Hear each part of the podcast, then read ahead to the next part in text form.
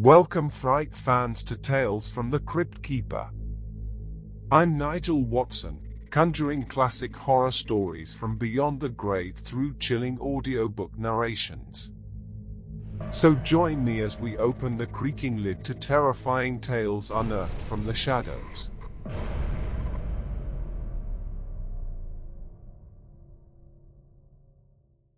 The Nameless City by H.P. Lovecraft. When I drew nigh the nameless city, I knew it was accursed.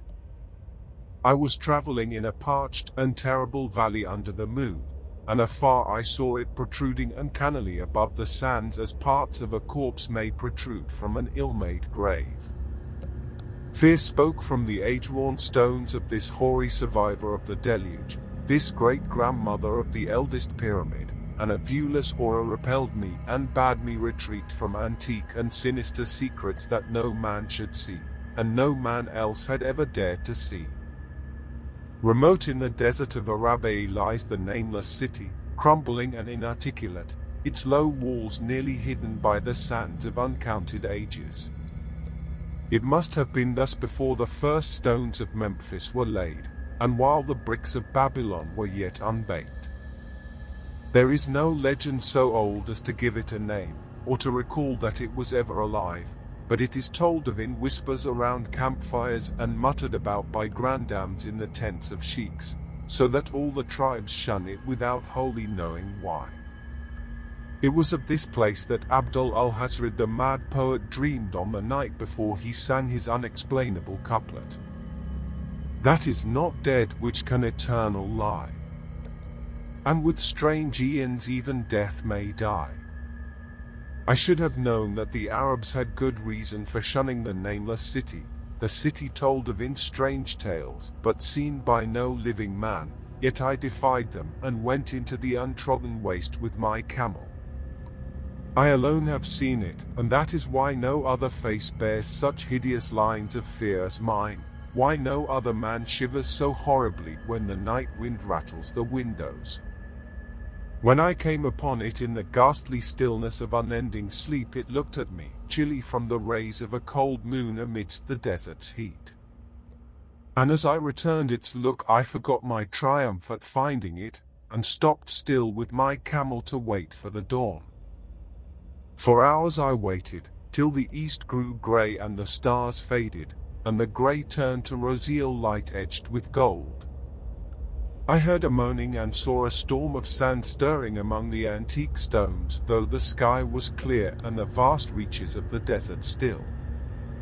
Then suddenly above the desert's far rim came the blazing edge of the sun, seen through the tiny sandstorm which was passing away, and in my fevered state I fancied that from some remote depth there came a crash of musical metal to hail the fiery disk as Memnon hails it from the banks of the Nile.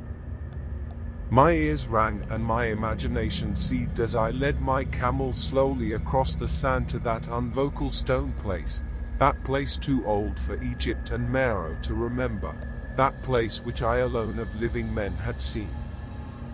In and out amongst the shapeless foundations of houses and palaces I wandered, finding never a carving or inscription to tell of those men, if men they were, who built the city and dwelt therein so long ago. The antiquity of the spot was unwholesome, and I longed to encounter some sign or device to prove that the city was indeed fashioned by mankind. There were certain proportions and dimensions in the ruins which I did not like. I had with me many tools, and dug much within the walls of the obliterated edifices, but progress was slow, and nothing significant was revealed. When night and the moon returned, I felt a chill wind which brought new fear, so that I did not dare to remain in the city. And as I went outside the antique walls to sleep, a small sighing sandstorm gathered behind me, blowing over the grey stones though the moon was bright and most of the desert still. I awaked just at dawn from a pageant of horrible dreams, my ears ringing as from some metallic peal. I saw the sun peering redly through the last gusts of a little sandstorm that hovered over the nameless city, and marked the quietness of the rest of the landscape. Once more I ventured within those brooding ruins that swelled beneath the sand like an ogre under a coverlet, and again dug vainly for relics of the forgotten race. At noon I rested, and in the afternoon I spent much time tracing the walls, and the bygone streets, and the outlines of the nearly vanished buildings. I saw that the city had been mighty indeed, and wondered at the sources of its greatness. To myself I pictured all the splendors of an age so distant that Chaldea could not recall it, and thought of Sarnath the doomed, that stood in the land of Mnar when mankind was young, and of Ib, that was carven of grey stone before mankind existed.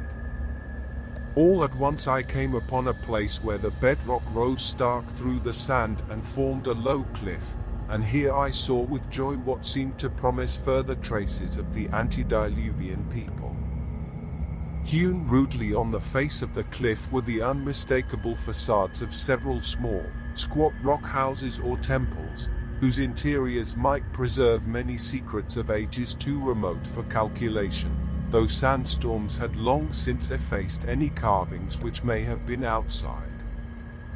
Very low and sand-choked were all of the dark apertures near me, but I cleared one with my spade and crawled through it, carrying a torch to reveal whatever mysteries it might hold. When I was inside I saw that the cavern was indeed a temple, and beheld plain signs of the race that had lived and worshipped before the desert was a desert.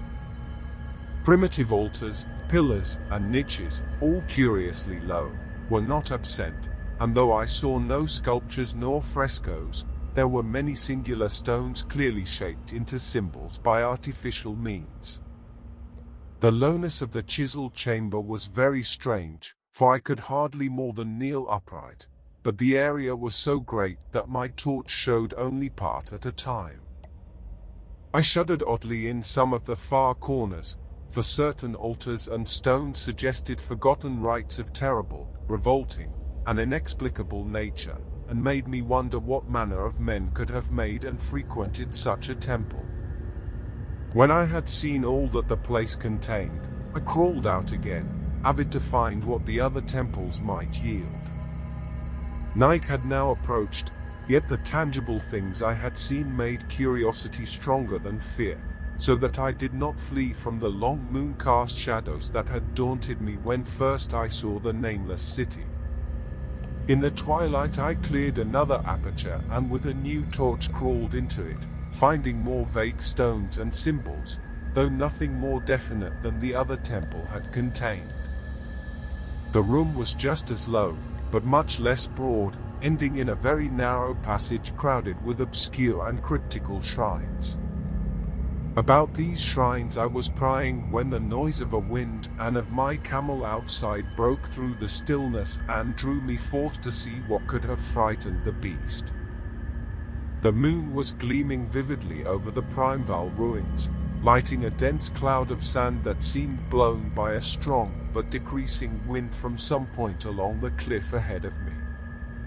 I knew it was this chilly, sandy wind which had disturbed the camel and was about to lead him to a place of better shelter when I chanced to glance up and saw that there was no wind atop the cliff.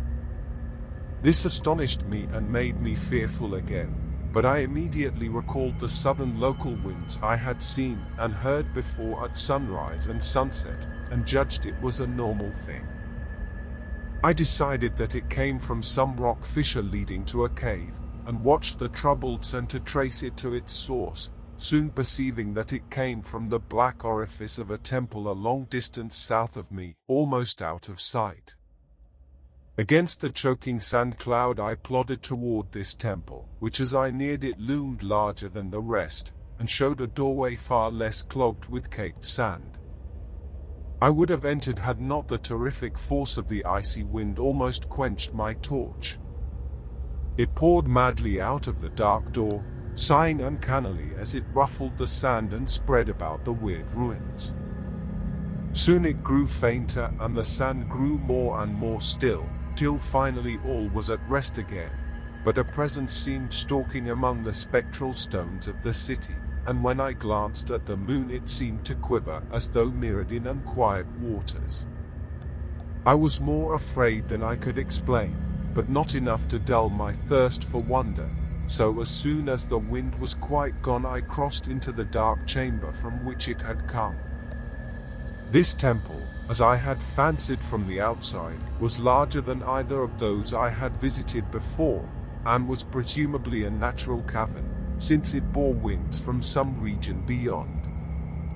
Here I could stand quite upright, but saw that the stones and altars were as low as those in the other temples. On the walls and roof I beheld for the first time some traces of the pictorial art of the ancient race, curious curling streaks of paint that had almost faded or crumbled away and on two of the altars I saw with rising excitement a maze of well-fashioned curvilinear carvings. As I held my torch aloft it seemed to me that the shape of the roof was too regular to be natural, and I wondered what the prehistoric cutters of stone had first worked upon. Their engineering skill must have been vast. Then a brighter flare of the fantastic flame showed me that for which I had been seeking, the opening to those remoter abysses whence the southern wind had blown, and I grew faint when I saw that it was a small and plainly artificial door chiseled in the solid rock. I thrust my torch within, beholding a black tunnel with the roof arching low over a rough flight of very small, numerous, and steeply descending steps. I shall always see those steps in my dreams, for I came to learn what they meant. At the time I hardly knew whether to call them steps or mere footholds in a precipitous descent. My mind was whirling with mad thoughts, and the words and warnings of Arab prophets seemed to float across the desert from the lands that men know to the nameless city that men dare not know. Yet I hesitated only a moment before advancing through the portal and commencing to climb cautiously down the steep passage, feet first, as though on a ladder. It is only in the terrible phantasms of drugs or delirium that any other man can have had such a descent as mine. The narrow passage led infinitely down like some hideous haunted well, and the torch I held above my head could not light the unknown depths toward which I was crawling. I lost track of the hours and forgot to consult my watch, though I was frightened when I thought of the distance I must be traversing.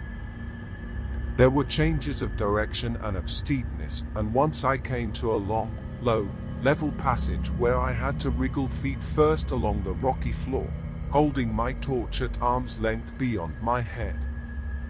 The place was not high enough for kneeling. After that were more of the steep steps, and I was still scrambling down interminably when my failing torch died out. I do not think I noticed it at the time, for when I did notice it I was still holding it high above me as if it were ablaze. I was quite unbalanced with that instinct for the strange and the unknown which has made me a wanderer upon earth and a haunter of far, ancient, and forbidden places. In the darkness there flashed before my mind fragments of my cherished treasury of demoniac lore, sentences from Alhazred the Mad Arab, paragraphs from the apocryphal nightmares of Damascius, and infamous lines from the delirious image du monde of Gautier de Metz. I repeated queer extracts and muttered of Afrasiab and the diamonds that floated with him down the Oxus, later chanting over and over again a phrase from one of Lord Dunsany's tales, the unreverberate blackness of the abyss. Once when the descent grew amazingly steep, I recited something in sing-song from Thomas Moore until I feared to recite more. A reservoir of darkness, black, as witches' cauldrons are, when filled with moon drugs in th eclipse distilled. Leaning to look if foot might pass. Down through that chasm I saw, beneath, as far as vision could explore, the jetty sides as smooth as glass, looking as if just varnished o'er. With that dark pitch the sea of death throws out upon its slimy shore. Time had quite ceased to exist when my feet again felt a level floor, and I found myself in a place slightly higher than the roofs in the two smaller temples now so incalculably far above my head. I could not quite stand, but could kneel upright, and in the dark I shuffled and crept hither and thither at random. I soon knew that I was in a narrow passage whose walls were lined with cases of wood having glass fronts. As in that Paleozoic and abysmal place I felt of such things as polished wood and glass, I shuddered at the possible implications. The cases were apparently ranged along each side of the passage at regular intervals, and were oblong and horizontal, hideously like coffins in shape and size. When I tried to move two or three for further examination, I found they were firmly fastened. I saw that the passage was a long one, so floundered ahead rapidly in a creeping run that would have seemed horrible had any eye watched me in the blackness, crossing from side to side occasionally to feel of my surroundings and be sure the walls and rows of cases still stretched on. Man is so used to thinking visually that I almost forgot the darkness and pictured the endless corridor of wood and glass in its low-studded monotony as though I saw it. And then in a moment of indescribable emotion, I did see it. Just when my fancy merged into real sight I cannot tell, but there came a gradual glow ahead, and all at once I knew that I saw the dim outlines of the corridor and the cases, revealed by some unknown subterranean phosphorescence. For a little while all was exactly as I had imagined it, since the glow was very faint, but as I mechanically kept on stumbling ahead into the stronger light, I realized that my fancy had been but feeble. This hall was no relic of crudity like the temples in the city above, but a monument of the most magnificent and exotic art. Rich, vivid, and daringly fantastic designs and pictures formed a continuous scheme of mural painting whose lines and colors were beyond description. The cases were of a strange golden wood, with fronts of exquisite glass, and contained the mummified forms of creatures outreaching in grotesqueness the most chaotic dreams of man. To convey any idea of these monstrosities is impossible. They were of the reptile kind, with body lines suggesting sometimes the crocodile, sometimes the seal, but more often nothing of which either the naturalist or the paleontologist ever heard. In size they approximated a small man, and their four legs bore delicate and evidently flexible feet curiously like human hands and fingers. But strangest of all were their heads, which presented a contour violating all known biological principles. To nothing can such things be well compared. In one flash I thought of comparisons as varied as the cat, the bulldog, the mythic satyr, and the human being. Not Jove himself had so colossal and protuberant a forehead, yet the horns and the noselessness and the alligator-like jaw placed the things outside all established categories. I debated for a time on the reality of the mummies, half suspecting they were artificial idols, but soon decided they were indeed some Paleogean species which had lived when the nameless city was alive.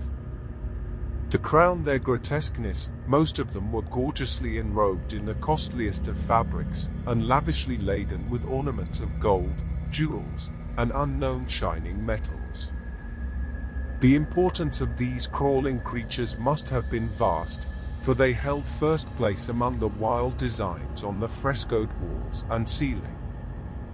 With matchless skill had the artist drawn them in a world of their own wherein they had cities and gardens fashioned to suit their dimensions, and I could not but think that their pictured history was allegorical, perhaps showing the progress of the race that worshipped them. These creatures, I said to myself, were to the men of the nameless city what the she-wolf was to Rome, or some totem beast is to a tribe of Indians. Holding this view, I thought I could trace roughly a wonderful epic of the nameless city, the tale of a mighty seacoast metropolis that ruled the world before Africa rose out of the waves, and of its struggles as the sea shrank away, and the desert crept into the fertile valley that held it. I saw its wars and triumphs, its troubles and defeats, and afterward its terrible fight against the desert when thousands of its people, here represented in allegory by the grotesque reptiles, were driven to chisel their way down through the rocks in some marvelous manner to another world whereof their prophets had told them. It was all vividly weird and realistic, and its connection with the awesome descent I had made was unmistakable. I even recognized the passages. As I crept along the corridor toward the brighter light, I saw later stages of the painted epic, the leave-taking of the race that had dwelt in the nameless city and the valley around for 10 million years, the race whose souls shrank from quitting scenes their bodies had known so long, where they had settled as nomads in the earth's youth, hewing in the virgin rock those primal shrines at which they never ceased to worship. Now that the light was better I studied the pictures more closely, and, remembering that the strange reptiles must represent the unknown men, pondered upon the customs of the nameless city. Many things were peculiar and inexplicable. The civilization, which included a written alphabet, had seemingly risen to a higher order than those immeasurably later civilizations of Egypt and Chaldea, yet there were curious omissions. I could, for example, find no pictures to represent deaths or funeral customs, save such as were related to wars, violence, and plagues, and I wondered at the reticence shown concerning natural death. It was as though an ideal of earthly immortality had been fostered as a cheering illusion.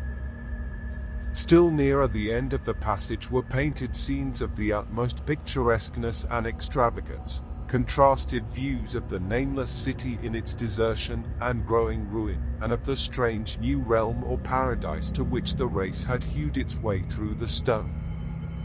In these views the city and the desert valley were shown always by moonlight, a golden nimbus hovering over the fallen walls and half revealing the splendid perfection of former times, shown spectrally and elusive by the artist. The paradisal scenes were almost too extravagant to be believed, portraying a hidden world of eternal day filled with glorious cities and ethereal hills and valleys. At the very last I thought I saw signs of an artistic anticlimax. The paintings were less skillful and much more bizarre than even the wildest of the earlier scenes. They seemed to record a slow decadence of the ancient stock, coupled with a growing ferocity toward the outside world from which it was driven by the desert. The forms of the people, always represented by the sacred reptiles, appeared to be gradually wasting away, though their spirit as shown hovering about the ruins by moonlight gained in proportion. Emaciated priests, displayed as reptiles in ornate robes, cursed the upper air and all who breathed it, and one terrible final scene showed a primitive-looking man, perhaps a pioneer of ancient Irem, the city of pillars, torn to pieces by members of the elder race.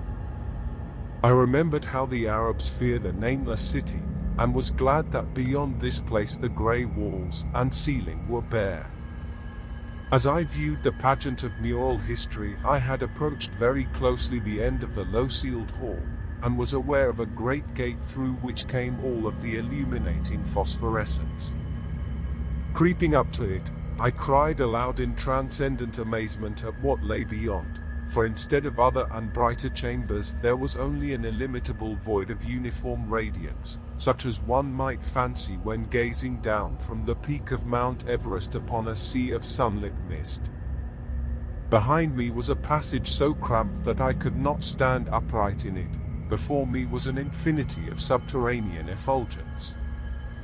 Reaching down from the passage into the abyss was the head of a steep flight of steps, small numerous steps like those of the black passages I had traversed, but after a few feet the glowing vapors concealed everything.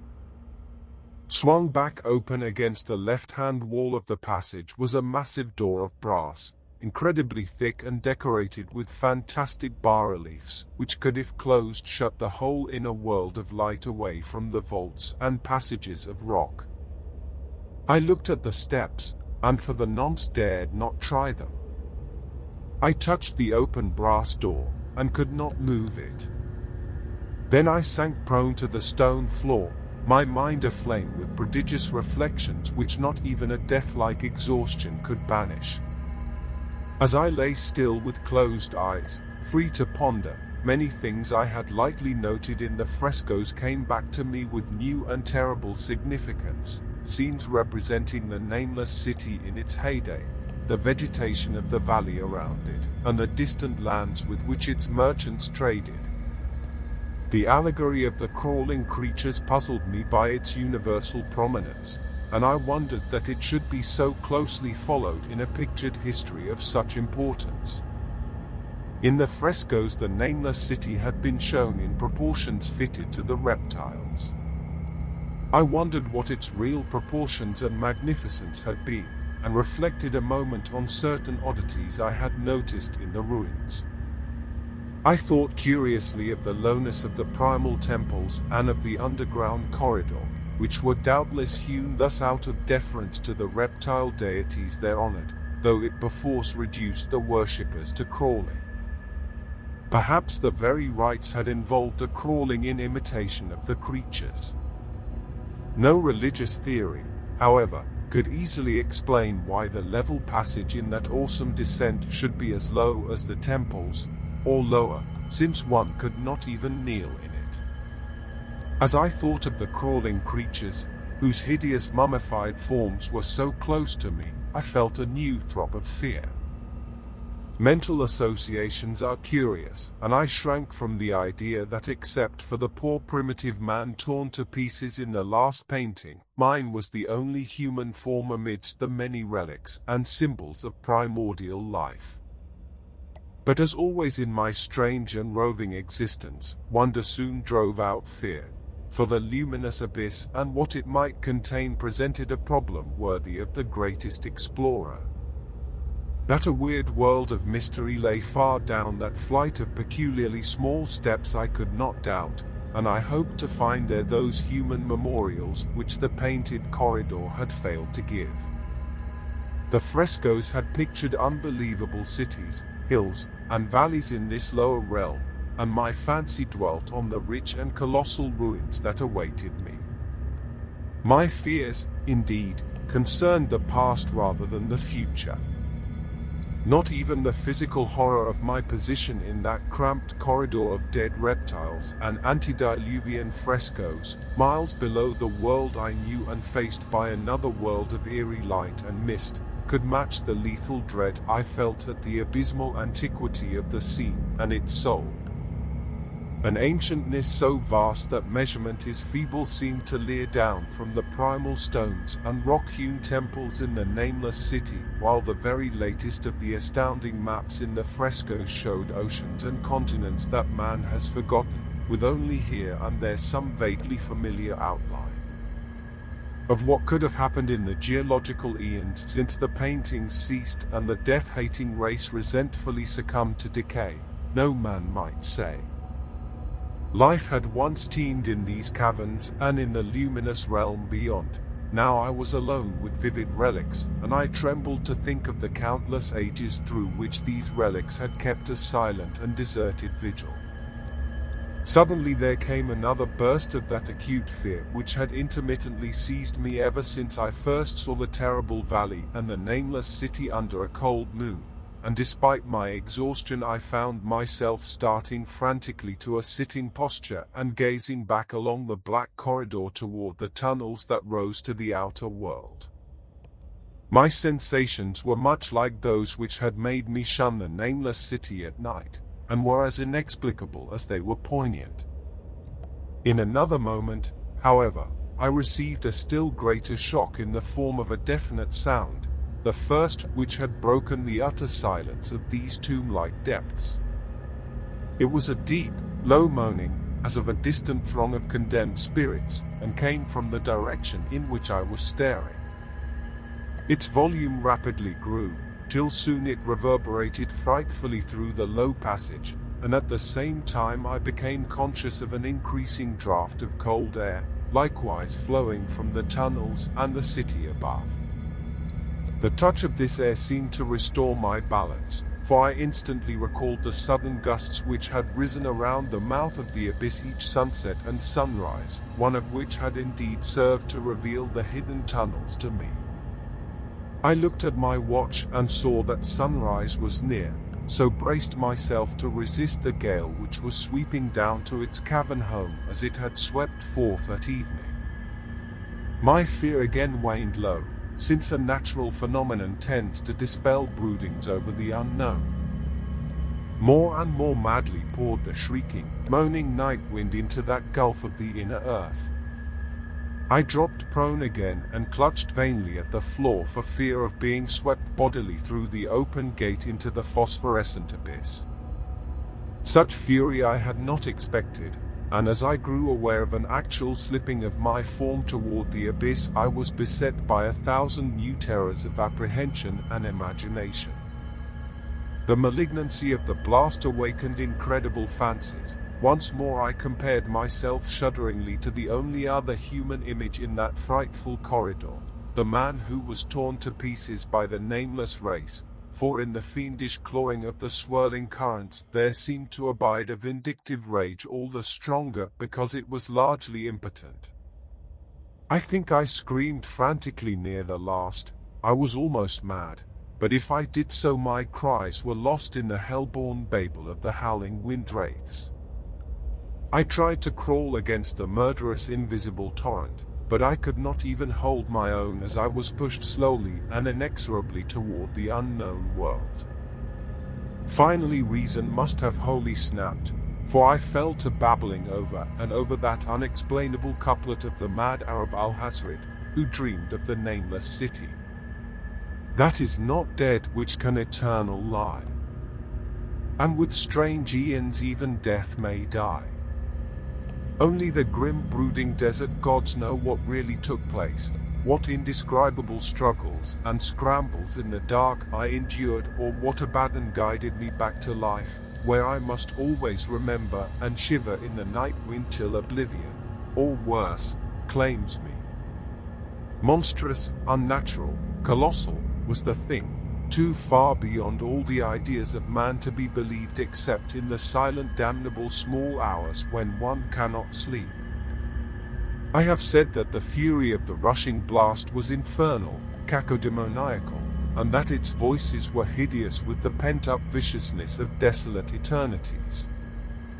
Presently those voices, while still chaotic before me, seemed to my beating brain to take articulate form behind me and down there in the grave of unnumbered eon-dead antiquities, leagues below the dawn-lit world of men, I heard the ghastly cursing and snarling of strange-tongued fiends.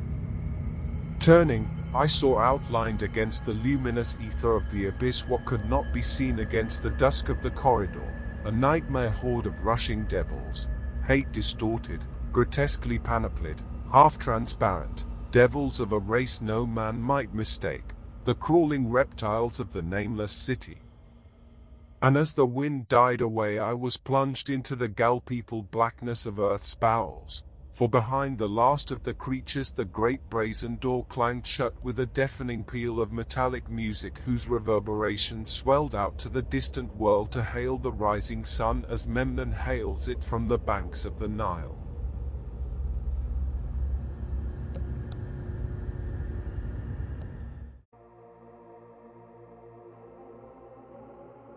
If you enjoyed this chilling audiobook, please follow Tales from the Crypt Keeper on Spotify so you don't miss the next resurrected fright plucked from the dusty pages of forgotten tomes. The night is still young and more terror awaits within the Midnight Library.